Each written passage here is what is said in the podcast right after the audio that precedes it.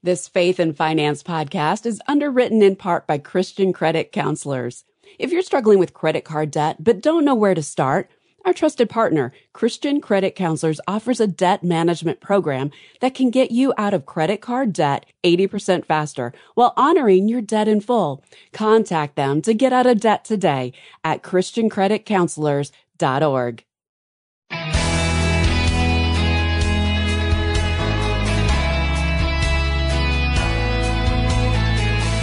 The job market remains strong, so strong, in fact, that employers are getting sneaky about hiring. Hi, I'm Rob West. With inflation and the slowdown in the economy, it's a wonder that millions of open jobs are going unfilled. But that's the case. What does that mean for workers? Maybe a lot. I'll talk about it today, and then it's on to your calls at eight hundred, five two five, seven thousand. That's eight hundred, five two five, seven thousand. This is Faith and Finance. Biblical wisdom for your financial decisions.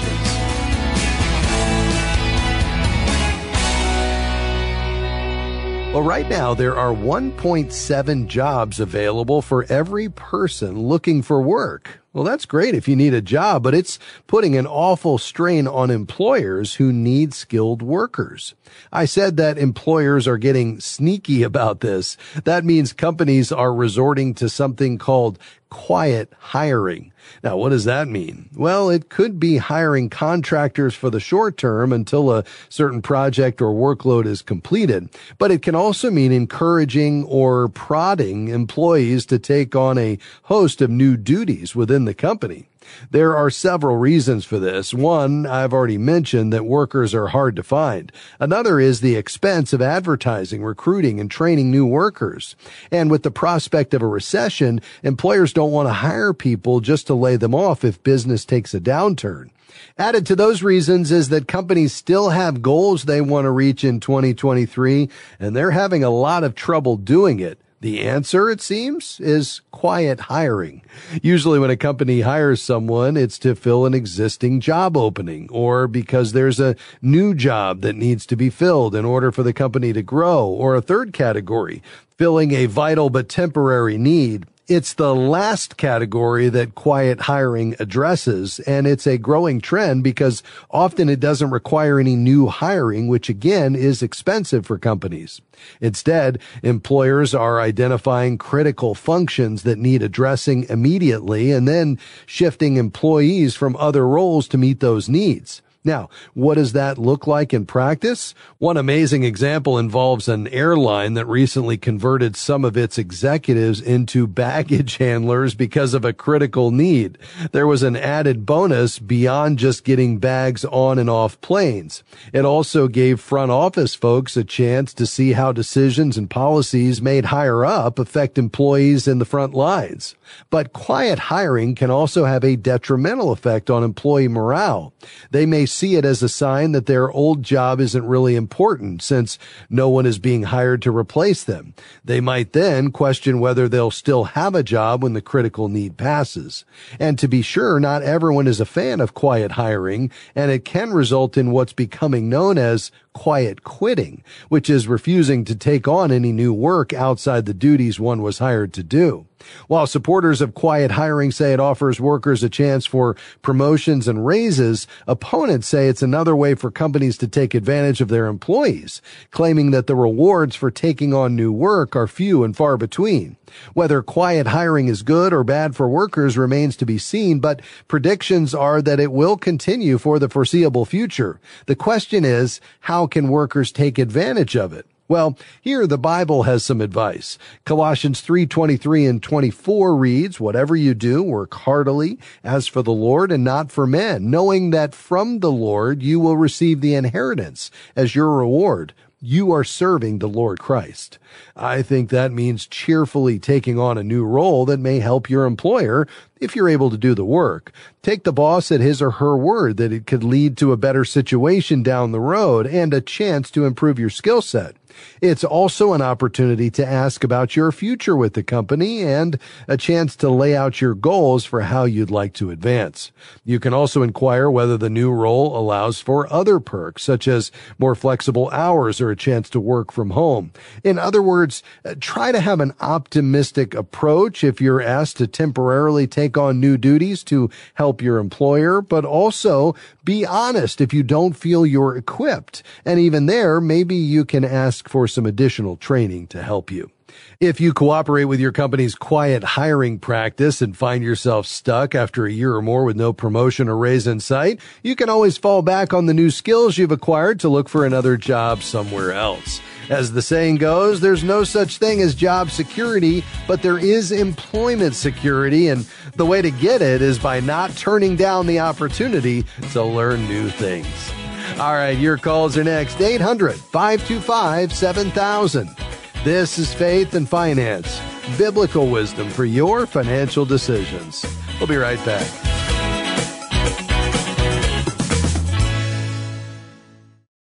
If you enjoy this radio program, you're going to love all of the many different resources waiting for you at faith fi dot com. You'll find more powerful wisdom, podcasts, articles, videos, and more from partners like the National Christian Foundation, Sound Mind Investing, and Christian Healthcare Ministries.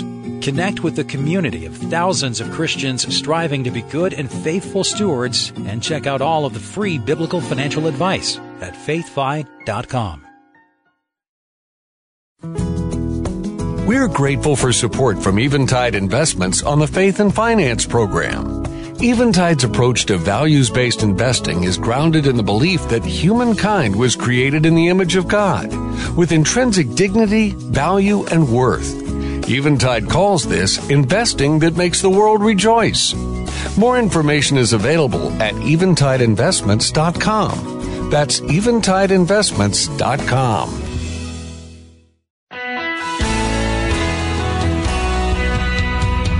Welcome back to Faith and Finance. I'm Rob West, your host. We're taking your calls and questions today on anything financial. What are you thinking about? eight hundred, five two five, seven thousand is the number to call. Give us a call right now. Our team is standing by. eight hundred, five two five, seven thousand. Uh, let's head to Miami, Florida. Alex, you're next on the program, sir. Go ahead. Yes, good afternoon, and thank you for taking my call.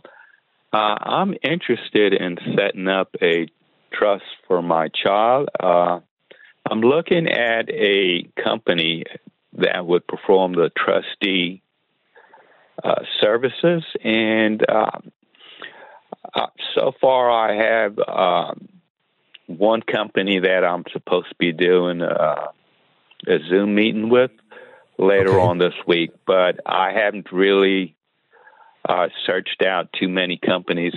I just needed to know how I could determine uh, what companies would be like the four stars companies and what their fees would be for uh, managing a fund of a million dollars.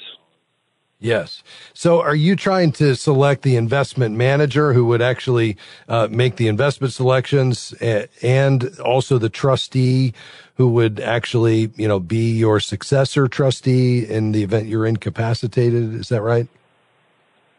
Uh, yes, the I have the uh, well. The trust would be written up uh, by by my attorney, and uh, yes. just to have someone execute the services of uh, the trustees, a company that yes. specializes. Sure, sure, and. Uh, Yeah, so you're looking for a corporate trustee uh, to be able to make this decision. And, you know, there's several factors you need to look at as you uh, look at a trust option. Uh, obviously, the cost. And so, uh, you know, individual trustees are cheaper than institutions, but in some cases that can make some sense depending on what you're looking to do there. Uh, you know, record keeping and reporting, the safeguarding of the assets, uh, you know, the service that you'll want, um, you know, from from the trustee and, you know, who's somebody who's objective and can administer this according to the terms of the trust. Um, and then a corporate trustee can also maintain family unity by taking sole responsibility for all distributions, uh, you know, if you're incapacitated or at your death, uh, that type of thing. Um, so have you, do you have some options you're considering, or kind of where are you in the selection process? Uh, I have a, I'm going to be having a meeting either this week or next week with one company. Uh, but, uh, that's, uh, I needed to have, uh, basically something to judge what, uh, what this company is. So yeah. I needed to yeah. have, uh, as far as the fees, what's, would, would, would the fees be? And as far as their record, if they're, you know, a, a four-star company. Sure, sure. Well, um, what I would probably do, I mean, it, it varies so widely, uh, just in terms of the actual fees, and a lot of that's going to do, have to do with the amount of assets that are in the trust. Um, I think given just the complexity of this and, and the, the considerations, uh, you need to make, um, I would probably connect with a certified kingdom advisor there in Miami, Alex, just to talk through your situation and help Uh, have them help you determine what are the decision points you need to make at this point with regard to setting it up, funding it, but then also uh, the selection of that trustee and what would be the appropriate amount to pay, and the investment management of the assets inside of it, um, if that's a, a part of this. Um, so the best way to connect with a C K A there in Miami is just head to our website, uh, faith fi dot com, and just click Find a C K A.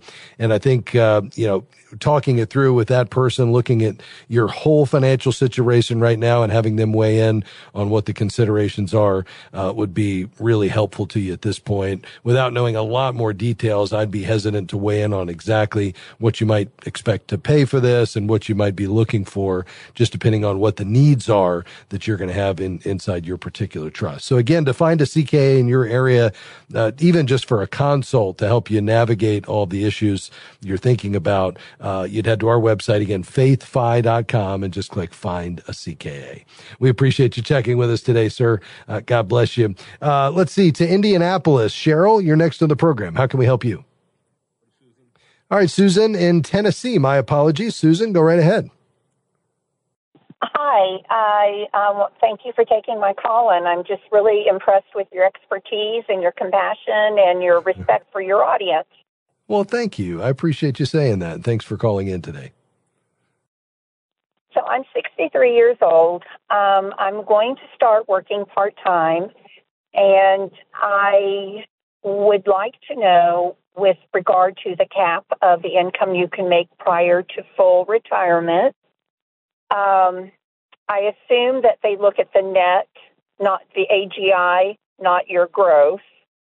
Um, if I were to start collecting in March, would the January and February income be included? Are they looking at that twelve-month fiscal year? Yes. Yes. Yeah, it's a great question. So they are looking at the tax year, and uh, in terms of the income, uh, it is based on your uh, gross pay. Uh, it only applies to income from work, so it doesn't count investments, pensions, annuities, or capital gains. Uh, and you would begin to receive a reduction. Um, so, for instance, if you're uh, receiving benefits and working in twenty twenty-three, but ho- don't hit full retirement age yet, uh, then you'd, the earnings limit would be twenty-one thousand two hundred forty dollars. You'd lose a dollar in benefit for every two dollars you earn above the cap. Um, so So if you have a part-time job and you're, you know, it's paying you thirty thousand dollars a year, you're eighty-seven hundred dollars over the limit, they deduct benefits on that basis. Um, and then, you know, ultimately the earnings limit is fifty-six thousand five hundred twenty dollars, where a dollar, uh, is withheld for every three dollars you earn above that limit. Um, and so what you'd have to consider is, kind of when you're retiring versus when you reach full retirement age, and what the benefit that would be reduced based on how uh, you know much you're planning to earn. Now, keep in mind, any reductions that you have um, would be repaid to you in full retire at full retirement age in the form of a higher check until that's fully restored to you. Uh, so it would be worth just kind of you know looking at this and determining when the best time to take it is based on the income you're planning to earn. And then also factoring in, Susan, um, you know, the reduction that you're going to be locking in. Because if you take Social Security at sixty-two versus full retirement age, you're going to be locking your benefit in about thirty percent lower than if you were to wait until full retirement age to take it. Now, if you need the money, you may decide it's worth it to go ahead and do that. But if you can wait, you're going to see that check continue to rise. So what I would do is probably schedule a meeting with the Social Security Administration just so you can use your actual record as the basis for the conversation, and they can tell you exactly how much you can earn, how much your benefit would be reduced, and uh, I would also take a look at whether it makes sense to go ahead and take it early at sixty-two or sixty-three, or whether you could get by by continuing to work longer and uh, continuing to delay, because every year you get closer to full retirement age, you're going to see that benefit increase permanently by about eight percent. Hope that helps you. Thanks for your call today. We'll be right back on Faith and Finance. Stay with us.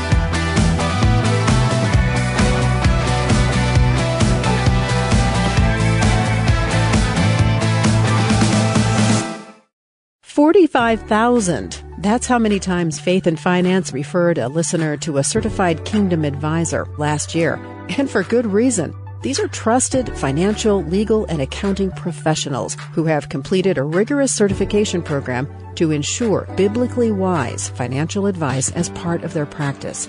You can find a local C K A professional in your area by going to faithfi dot com and clicking on the Find a C K A button on the homepage. Hey, Greg, I need some advice. Oh, what's up? I'm really struggling with finding ways to cut back. With costs going up, especially in healthcare, what do you guys do? Oh, uh, we use C H M, Christian Healthcare Ministries. It's a health cost sharing ministry that's been sharing members' eligible medical bills for over forty years. Sure helped us stick to our budget. Hmm. Uh, here's the website, c h ministries dot org. C-A- c h ministries dot org.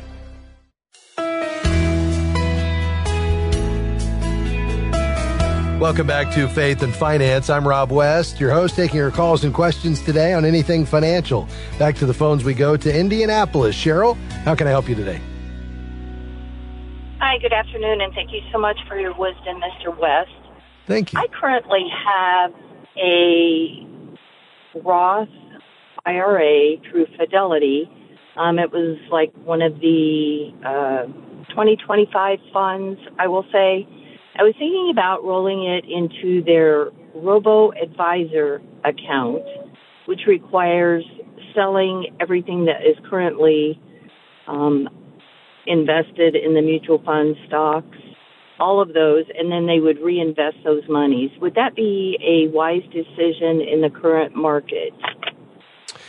Yeah, it's really going to depend, Cheryl. I mean, you know, as long as you keep it invested, you know, you're just going to have maybe a day or two while you're selling and liquidating, you know, the current investments and replacing it with the, in your example, the the robo-advisor investment. So I'm not as concerned about that as I am uh, just what's the right investment mix for you. Um, so you said you have a target date fund currently based on uh, a, a retirement date of what year? It was twenty twenty-five. Okay, so that's uh, pretty conservative, uh, you know, because we're just a, a couple of years away from that. Uh, so you probably have what, about twenty to thirty percent in stocks in that? Actually, it is showing, I think it was like forty-six percent in stocks. Okay. And wow. when I yeah. went, go ahead. Sorry. I was going to say, when I went through their online tool, it was still showing like forty-two percent in stocks, okay. which to me All right. still... Yeah. Well, so then if you replace it with the robo-advisor, then that's going to do something similar, but it's just going to be based on your answers to the questions, and they'll build a similar mix of stocks and bonds, uh, you know, based on your age and risk tolerance and goals and objectives. So you might end up with something very similar. Uh, it's just going to be using probably indexed uh, E T Fs, exchange-traded funds, instead of uh, a mutual fund where a mutual fund manager is, you know, making those decisions on that allocation based on that target retirement date. Um, as to which one, you know, might perform better or worse, there's really no way to know. It's ultimately going to come down to what is the ultimate mix of stocks versus bonds and what types of stocks and bonds are in each of those categories in the target date fund versus the robo-advisor selection of indexes. But those indexes are going to be comprised of stocks, large cap, small cap, uh, you know, mid cap, and bonds, probably some governments and corporate bonds.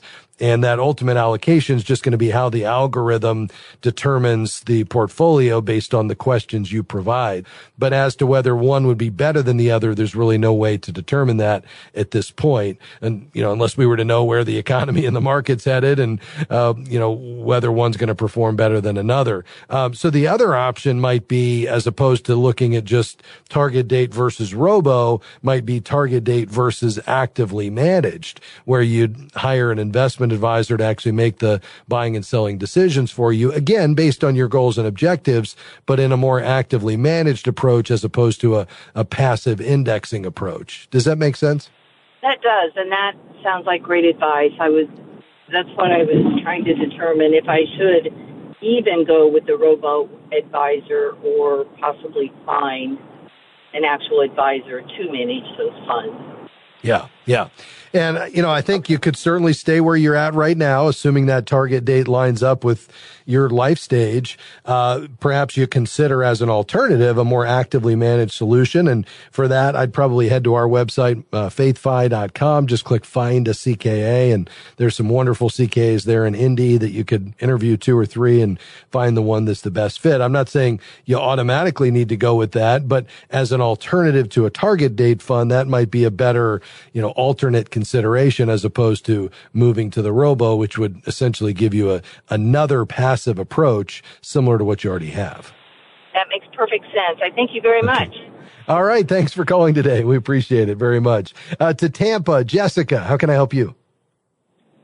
Hi, Rob. Um, yeah, I'm wondering what the best way to finance a major home repair is aside from cash. Yeah, so if you don't have cash and you've got a major home repair, I generally look at a home equity, uh, not a line of credit, but a home equity loan. Uh, the difference is the line of credit's going to carry a variable interest rate in just about every case, whereas the home equity loan is going to have a fixed interest rate, and you would know what that monthly payment is and the term is and the interest rate, and then you just pay it till it's done. You know, the downside right now is obviously ma- rates have moved up considerably, and so the cost of those funds is going to be quite a bit higher than it would have been, let's say, a year ago. But that would be the typical alternative because, you know, we're making repairs or improvements to the house. And so, you know, we're collateralizing it to the house. Um, you always want to make sure anytime you're taking a loan, especially when it's collateralized by something like your home, that you're not presuming on the future. You're not getting overextended in terms of what you're borrowing.